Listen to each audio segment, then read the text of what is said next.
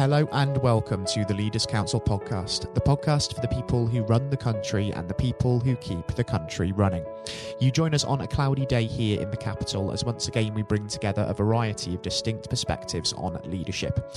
My name is Scott Challoner, and first and foremost on today's show, I'm delighted to have Shona Alexander alongside me.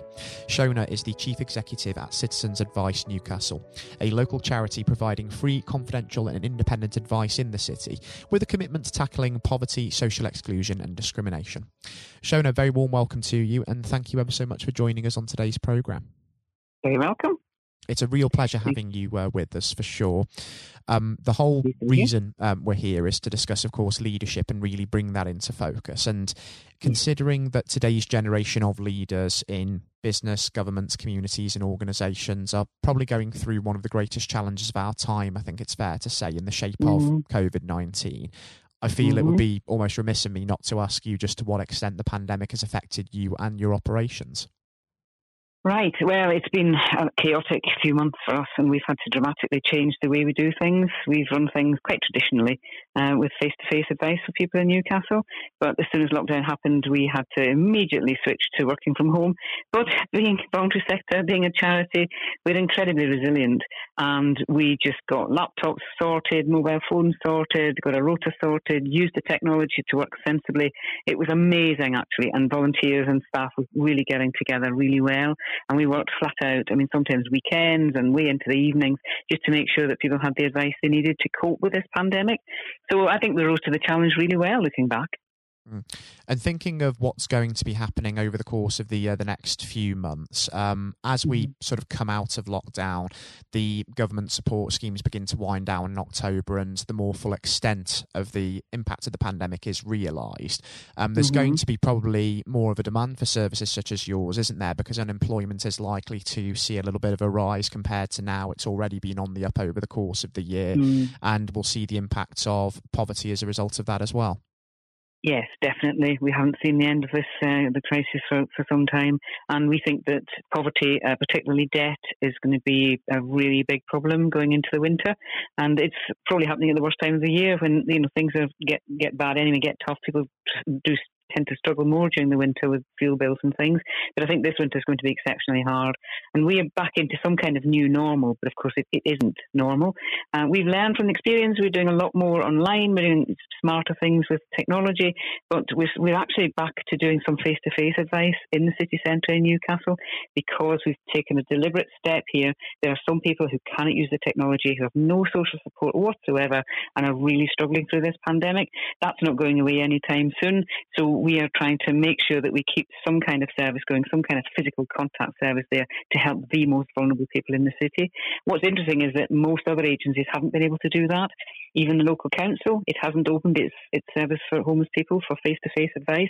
So, in a way, we're bridging the gap for a lot of the statutory agencies. But in some ways, that's what the voluntary sector does. It's what the charities like us, Citizens Advice, do. We're there when things get really tough, and we see that continuing uh, long into the, the months ahead.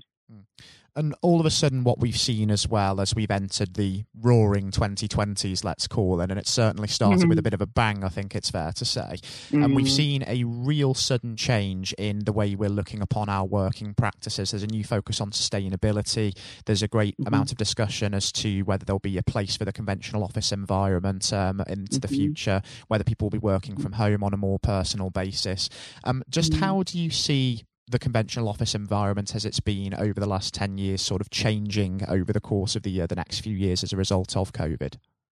It's definitely changing, and I mean, I think we will be doing a lot more work from home ourselves and a lot more remote working. Um, we're doing all sorts of shift patterns and, and complicated things to make sure we do the social distancing and that we're in little bubbles and the contact is maintained, uh, and that we're also, also, of course, resilient for any uh, spikes in recurrence of COVID. And there are, you know, all the time you hear about spikes coming back and, you know, possible lockdowns happening. So we've always got that at the back of our mind about how do we make sure that we don't go back completely, but we keep some kind of service going.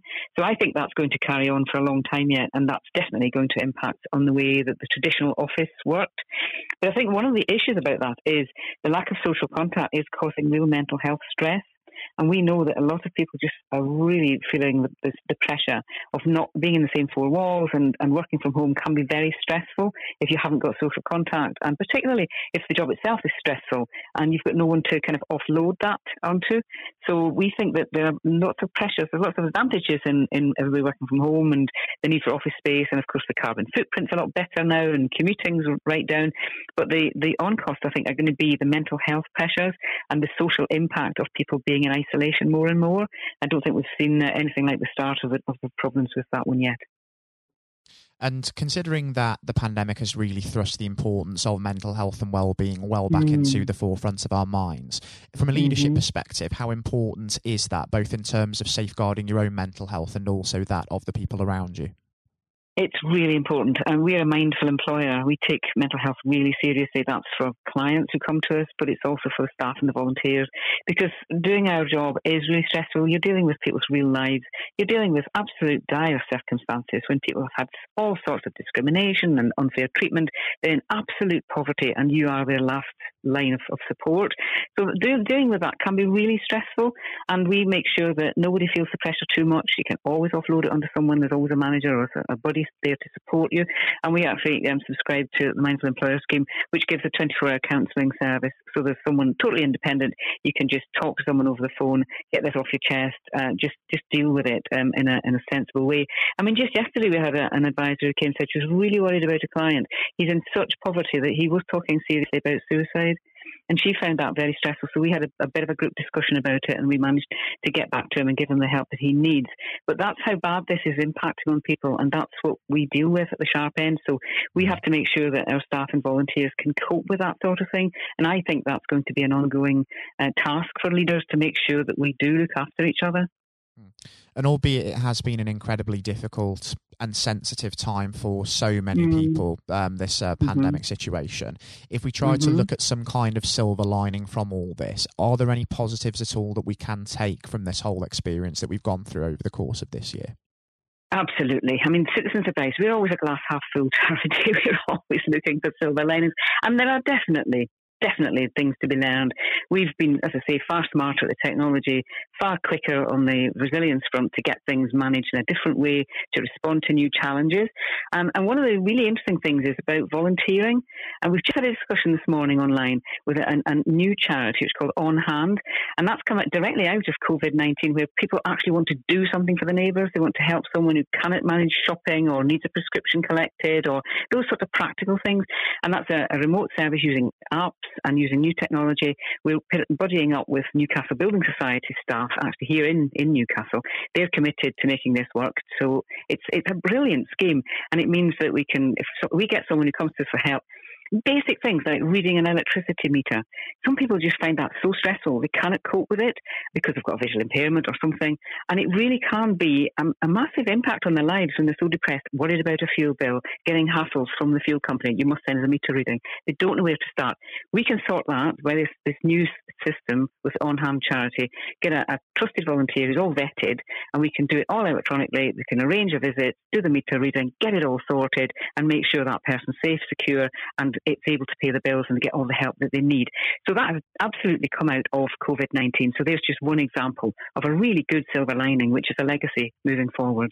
Mm. And during this time as well, um, it's fallen upon the shoulders of leaders the responsibility to provide reassurance and direction to a lot of worried people, understandably so. Mm. But when mm. you are in a leadership capacity and there isn't really anybody above you to refer to, as it were, when it is that mm. you need that inspiration and direction for yourself, where is it that you tend to look to for that? It's really interesting. And Citizens Advice, like many charities, we're a bit like a family. And um, what we do is, as um, leaders of charities, I mean, Citizens Advice is a national charity, but within that, every Citizens Advice office, like mine, we're a separate charity in our own right here in Newcastle. So what we do every week is we get together as a group of leaders, that's chief officers, and we do this online discussion group. And it, it is absolutely a self-help group, and it's brilliant because we're all going through this together, and it's really useful to be able to speak to a colleague like Jan in Birmingham, which has been emailing us this morning about what's going on, and uh, Andy in, in Manchester, and we actually you know, it's, it's like a really good friend support system. And we talk about all sorts of things, like family things and just, you know, a bit of social contact, which you really, really need. Um, and also, you know, how are your staff coping with things like suicidal clients? Uh, it's a real lifeline for us, and it's been so vital during this COVID crisis.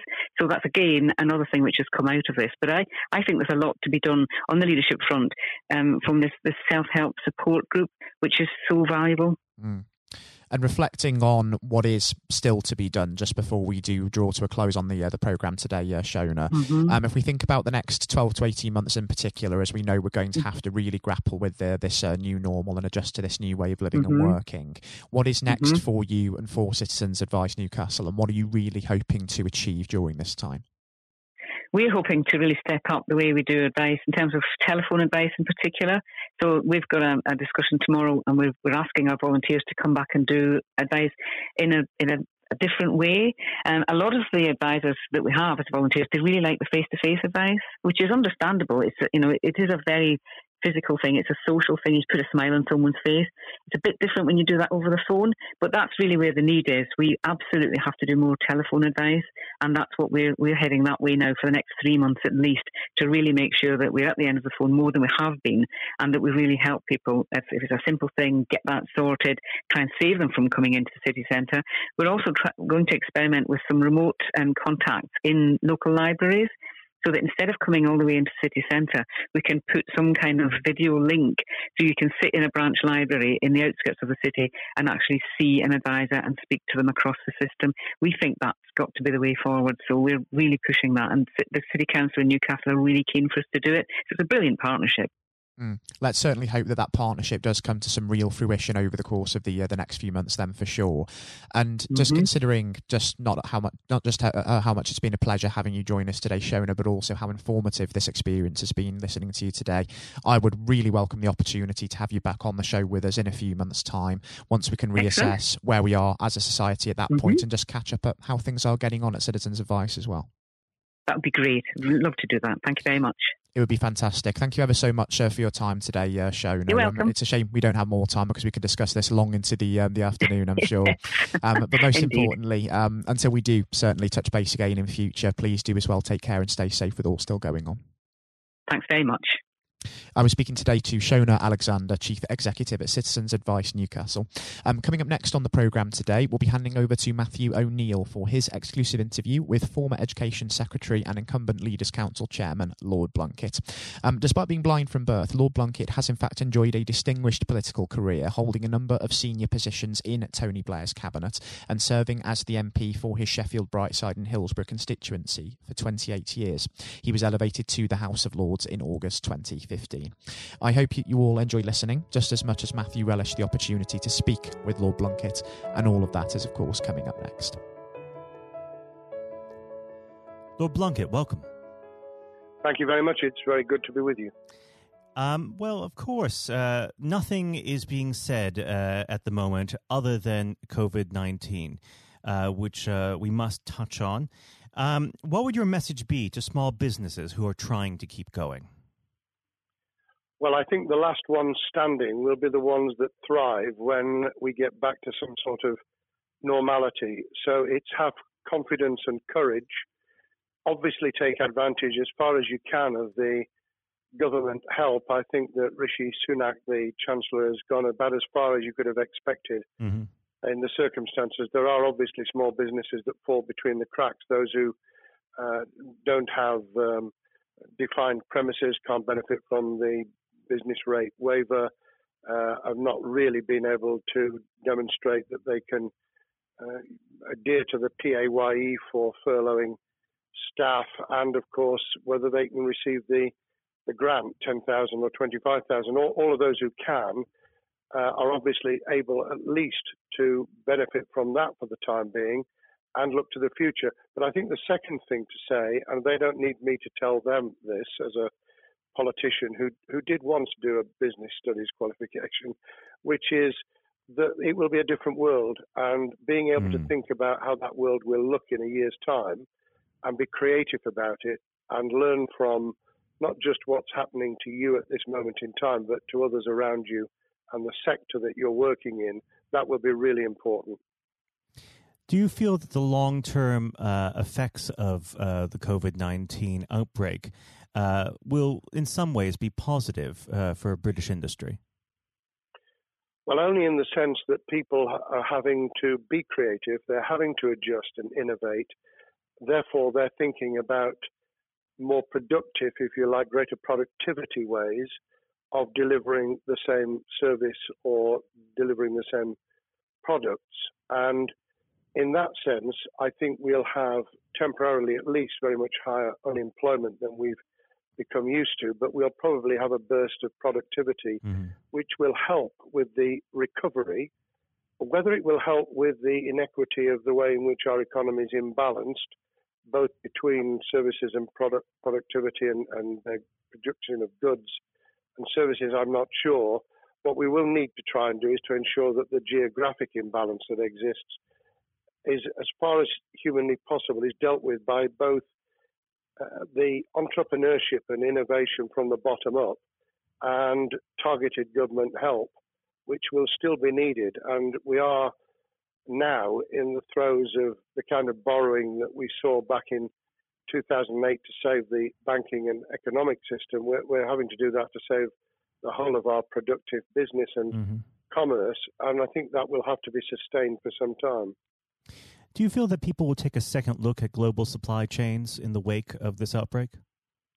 I think there's going to be much more creative ways of using local supply and linking up inside sectors much more effectively. And I hope that the Leaders' Council will be able to play a part in that in the sense that people who mm. have something in common, a synergy in terms of what they're delivering, whether it's a service or whether it's manufacturing or whatever, uh, will be able to see that there's a, a, a good outcome from n- knowing the sector better, linking with people, not just geographically, locally, but those in this country who may not have been on the radar in terms of what they produced for the supply chain.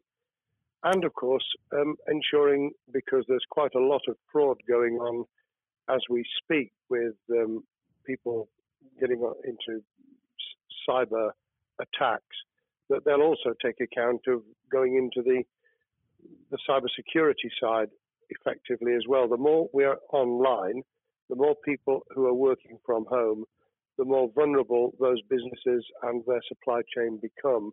And that's something to think about as well. How important is strong leadership at the moment?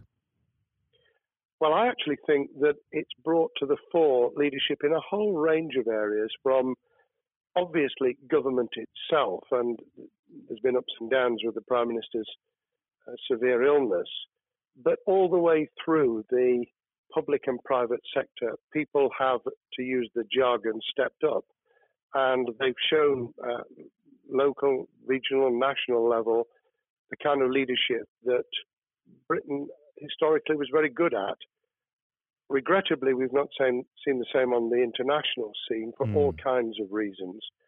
Uh, but maybe we will in future. So I think out of this will come experience of people who have seen an opportunity to do good, as well as seen an opportunity to provide a good uh, a service or goods, uh, including, for instance, shortages uh, for the health and social care uh, system, um, the food chain, and the like.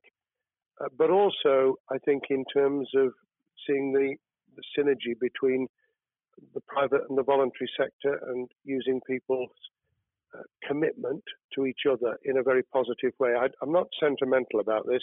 Things will revert. Mm-hmm. But actually, I think there's a, a kind of moment of moral judgment of people feeling that they've got a role to play outside the immediate survival that they're engaged in. And if we can hang on to a little bit of that social responsibility, that will be a very positive outcome. Absolutely. Now, what's your broad view of how the government is responding to this? Are you broadly supportive of their measures? Well, it may surprise people to hear that, that I have been very supportive. Of course, there's been legitimate criticisms about the speed of response on protective equipment and on issues relating to testing. But my own view is very similar to the challenge that was made to the Prime Minister of Italy when people said, why didn't you close Italy down faster? And he said, a fortnight before we did it, I would have been considered to be a madman and nobody would have agreed to do it mm. if I'd tried to move too quickly. And I, I, think that's something that we need to reflect on here in the UK. We, we may have seen the signals elsewhere uh, across the world and taking them more seriously at the time. Hindsight is a wonderful thing, but as someone who's uh, had his life in uh, the opposite uh, political party to the, the present government, I think that with some hiccups and mistakes, they've not done a bad job in what has been incredibly difficult circumstances. And you're absolutely right. In a in a liberal uh, democracy that we live in, it's it's very difficult for people to swallow orders given to them from government. Um, well, the the UK and um, and the US, and to some extent uh, the Scandinavian countries, have a very different interest, uh, history and, and, therefore interest in maintaining the freedom to decide and the persuasion and mm. consent that's required. Uh, those countries that have experienced one way or another totalitarianism over the last century have a slightly different way of coming at this. Mm. I don't want to exaggerate it, but I think that that's why getting the balance right of getting people to go along with what you want them to do in their interests as well as the nation as a whole is a sensible, proportional balance. And I think we now need to adjust to the coming out of the crisis gradually, uh, readjusting to recovery uh, in the same way. Now, something you've mentioned recently on this balance is uh, the police overreach and the enforcement of the COVID 19 uh, structures that have been put in place. What have they done right, and where have they gone too far? Well, I think that they were interpreting what was not necessarily as clear advice as it might have been for all kinds of reasons, because people were feeling their way. I think what's come out of it has been uh, a demonstration by local police services in some parts of the country that they could get people to do what was needed without the heavy hand of drones overhead mm. or people being told that they you know shouldn't be walking in the street because this was all about self isolation not incarceration it was about getting people not to pass the infection on to each other and therefore to provide distance rather than to make our lives a misery those police services that adopted that policing by consent and chivying people along did really well. Those who went over the top, I think, soon got a very substantial pushback. And one of the strengths of our democracy is that you could have that debate. People could say, I'm terribly sorry, we, we think the police force in our area has gone over the top. And that in itself is a constraint and uh, a readjustment. That, that's another strength of um, living in a country where you can have opinions and express them without actually being thought to be a fool. Now, of course, uh, the government has faced criticism uh, that they were slow to react, uh, and Boris Johnson wasn't present at the early COVID 19 COBRA meetings. Now, uh, number 10 has claimed that this is normal practice. Uh, the health secretary often chairs COBRA meetings uh, related to health. does this tally with your experience as a Secretary of State, or would you have expected the PM to be more hands on during the initial stages? I think different prime ministers do have a very different style. And Boris's style, which I think will now be considerably adjusted, was very swashbuckling. In some senses, delegating is a good thing, uh, as every leader of every business or public service knows. Those who try to pull too much into themselves end up with a massive bottleneck, great uh, failure of trust and the inability of people to show what they're worth and to, to demonstrate their capability. So I, I, I'd be very wary of jumping in and saying he was wrong to delegate the essential Cobra meetings. What I was surprised about was that he didn't um, chair the first couple because mm-hmm. my experience with Tony Blair for the eight years I was in cabinet was that Tony was a great delegator, but he would get a grip to begin with, watch what the difficulties were, and then give people direction and confidence to be able to get on with it. So looking back, I think Boris himself probably thinks, God, I, wish I'd spotted the signals from elsewhere in the world more rapidly and I'd just been there. However, this also raises another issue. All of us in positions of leadership need good teams around us. Mm-hmm. I think after this is over, he will be assessing those who really did step up and those who demonstrated their inadequacy. I think we'll probably end up in a year's time with a much stronger cabinet than we have today.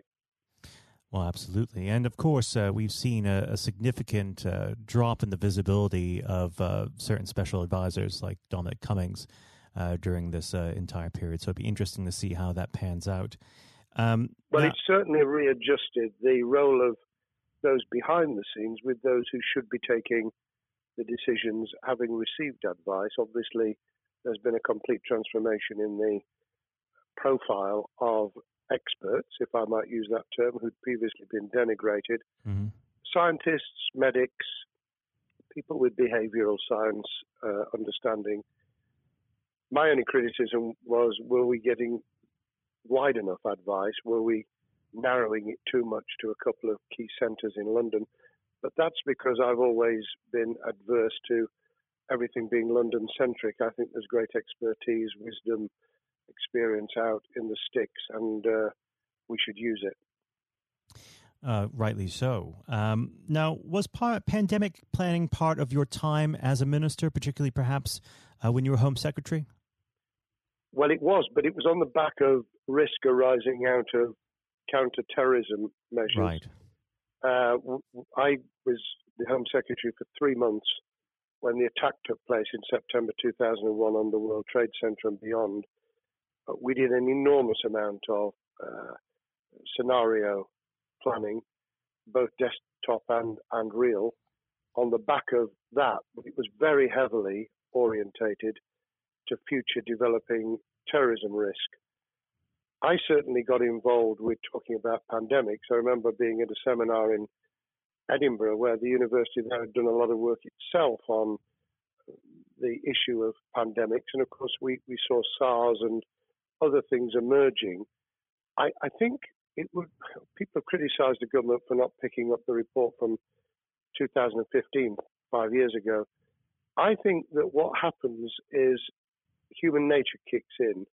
You deal with what you're immediately faced with. Mm. You you can you can sponsor reports, this is true of business planning, of course, as well, and scenario planning for what business continuity will look like, recovery plans for business, what will happen if um, there's a cyber attack, what happens if there's an energy sh- uh, shutdown. Um, these kind of things you, you can look at, but you're immediately turning your eyes to what's in front of you. And had we picked up a bit more on the danger from Ebola and SARS and what have you in the past, then we might have said, what if something hits us in the developed nations that we don't have a vaccine for, mm-hmm. that we can't immediately whisk up uh, protective materials or equipment or, for that matter, medicines that help with recovery, all of which we now see are a danger. I think this will make an enormous difference to the planning for the for the years ahead.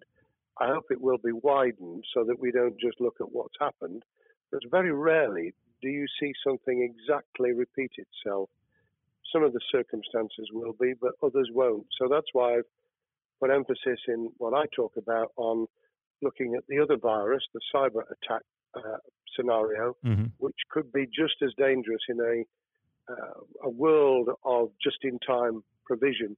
One of the miracles of uh, the modern developed world, except for the very poor, has been the distribution of food. A lot of it on computerized, uh, technologically advanced systems, if that were to come down, we'd be in real trouble. So I think we need to think those sort of scenarios as well. So have a full plan across uh, both sectors: uh, biological warfare, pandemics, and uh, cyber warfare. Yes, and to do so on different levels. I think again, thinking of thinking global but acting local, we mm. need a lot more to think about what would happen if something took shape that actually broke down those national and global chains and how we would cope. And without, uh, obviously, we've got enough fear and anxiety to last a lifetime without uh, creating even more anxiety. We can think about those things for the future in a more rational way, I think. Now, aside from the physical uh, threat of the virus, one of the things that people are vastly worried about is the effect on uh, the economy, not just national economy, but also the world economy. Um, now, it, it, has been said by certain parties, um, and uh, I'd like to garner your uh, thoughts on this. Is there a danger of the effects of the lockdown being even worse than those of the virus?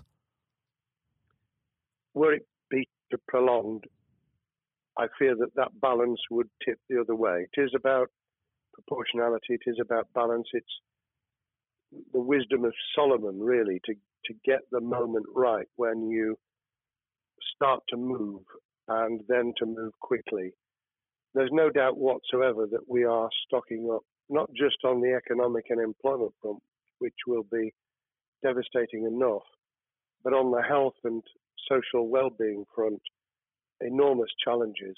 And they will need careful handling because there's a lot of people whose lives, for a variety of reasons, are at risk in the future on a scale that we've been dealing with over the, the um, immediate handling of the pandemic, concentrating really hard on those affected by COVID 19, those sadly who have died or been seriously incapacitated, that will roll over into the economic, the social, the mental health, and cultural well being of the nation. And that will need all of us to pull together as well.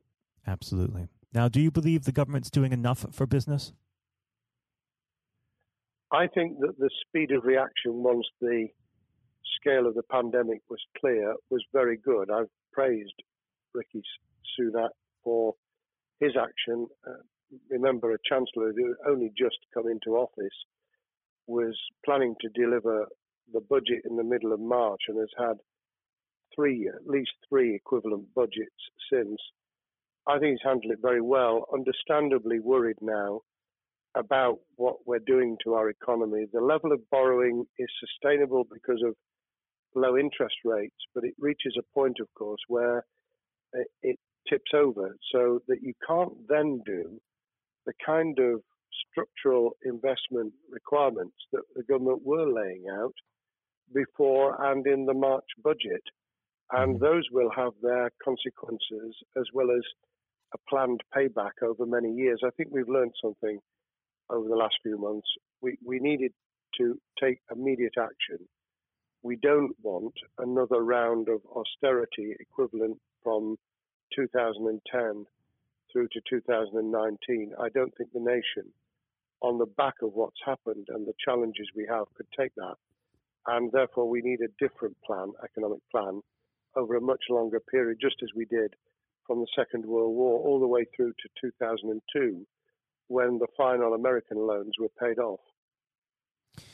Now, of course, uh, one thing that's on everyone's lips um, how much longer do you believe uh, that the lockdown can go on for? I believe that we need to be substantially back in action as an economy in June. This obviously is led in terms of places where people would meet in large numbers, having to uh, adjust to the fact that it will be longer for them. And sadly, that will involve business closures. It's why the Chancellor extended the furlough scheme to the end of June. Mm-hmm. But unless we, we get things moving in June, I think we'll run into the summer where all kinds of services and industries will have a chain reaction effect. And what happens with one will then have a major impact on another. And then you get the skittle effect where things get knocked down that you hadn't perceived were going to be affected. So I very much, if I were in government, and I always think of things in that context, what would I do if I were in government? I would be on the side from the second week in May on the side of the Hawks in terms of saying we've got to start moving and we've got to do so with the collaboration and cooperation of the public who have got the message, who did behave, who responded magnificently. Let's try and get back, perhaps, you know, doing things differently for a time, but substantially getting back to business as usual. Unless we do that, then those areas that can't and wouldn't expect to be back in action immediately get pushed further into the middle of the year and the autumn, and then they become unsustainable. Now, of course, um, one of the other major developments we've had recently are the changes in the uh, the Labour Party. So, if we could just uh, speak on the Labour Party for uh, a while. Um, this might sound like uh, an obvious question, but uh, how does uh, Keir differ from Mr. Corbyn? Well, I'm biased because I believe the Labour Party um, has come out of four and a half years of a black hole of a nightmare, mm. uh, where it neither represented a, a, a uh, credible opposition nor uh, an electable government, and the combination was to let those who supported the Labour Party and needed some of its policies uh, let them down very badly. Sir Keir Starmer both is a highly intelligent uh, professional lawyer who, as Director of Public Prosecutions, led the service well, uh, had to take difficult decisions at a time of austerity, understands the world beyond Labour members, but has been able to do business with those who originally supported Jeremy Corbyn mm-hmm. and was able to command support from them. His creation of a balanced shadow ministerial team has been very encouraging. Um, I, I, supported Lisa Nandy, who he's made shadow foreign secretary, because I thought she understood the north of England and um, the uh, the disaffected uh, Labour former Labour voters. But I believe that Keir has taken on board those who have something really sensible to offer and I believe he will be both a, a great leader of the opposition. More importantly, he will then present himself as a credible alternative prime minister. And all governments need an alternative government at their shoulder. Mm. Uh, it was true of us from 97, and it took the Conservatives some time to recover and to get to that position, but they did, and the Labour Party will, and that's crucial for our democracy. All of us need to understand and appreciate that a living, breathing, functioning democracy requires uh, a credible, confident, and uh, in many ways uh, supportable opposition, as well as a government that we clearly want to do well, because none of us want, as we didn't with the COVID crisis, none of us want the government to fail. We want to see our economy recover. We want our social well-being to t- be taken into account. We want to overcome deep-seated inequality and poverty, and we want to do it with enterprise and entrepreneurship and business playing their role. And that is about leadership nationally, locally, in the private and the public sector. People with ideas, with confidence, with the ability to pull teams around them. Above all, to have some idea of what it is they want to achieve and a very good ideas to how to achieve it. Now, of course, one of the biggest problems Sir Keir is facing will be tackling the party's anti Semitism problem. Uh, there has been a recent internal report that has been quite damning. Uh, what's your response uh, to that report, and what does Sir Keir need to do in response? Well, there are two reports. One, which is being produced by the Equality and Human Rights Commission, uh, which he will, and has already indicated, will implement in full. The second was a leaked report put together by the supporters of Jeremy Corbyn, 800 pages of private uh, interchanges on social media, which he has, uh, Keir Starmer set up an investigation to identify uh, who did it, who leaked it, what the content was, does it have any salience and lessons for us, and where necessary, action will be taken. So I hope that uh, as he moved very quickly to reassure the Jewish community, so he will be able to take the necessary steps to back up that reassurance with the kind of actions that says that this was a blight on a historic great political party that all us, all of us were ashamed of. We've been able to put that behind us and to move on to facing the future with confidence. What's the one king, uh, key thing that Sir Keir needs to do to restore Labour as an election winning party? I think Sir Keir Starmer's major challenge is to convince sceptical voters that Labour has not only reverted to a party that they can support because they can see it acting, developing, presenting as a credible alternative government, mm-hmm. but also that the lessons have been learned from the fiasco from 2015 onwards. In other words, there have to be very clear signals of substantial change, not just the right words, not just reassurance that we're not uh, going back to some of the crazier uh, policies, but actually that we've understood why the electorate rejected those policies so substantially in December 2019. If people get that message, they'll understand that the Labour Party has changed, as it did in the 1980s and early 90s, to become the electable government with the greatest majority in historic majority, even greater than 1945, which I was privileged to be able to take advantage of in 1997 when I joined the cabinet. Now, I know what your answer is going to be to this question, but uh, indulge me. Um, do you think Keir has what it takes to be PM? Yes, I do. I think he has the background, he has the experience, he has the professionalism, he has the forensic uh, mindset, and he has the confidence to have put a team around him which will ensure that it will work. And those elements are true of all leaders. Ideas, the ability to build a team, to have confidence in that team, uh, and to be able to demonstrate leadership in practice, sometimes at the most difficult times. And, you know, the Leaders' Council, those sharing their thoughts with uh, uh, kind of thing that we're doing now uh, with uh, a podcast, but also joining us in linking up in that network of people who can support and help each other and learn from mm-hmm. each other. That is what needs to be done in politics as it needs to be done in business. Thank well, you very much indeed, Matthew. Well, really thank you for coming on the uh, the program. It's been a, an absolute pleasure, and I look forward to speaking with you again. Thank you very much, and good luck to all those listening in what has been a nightmare scenario.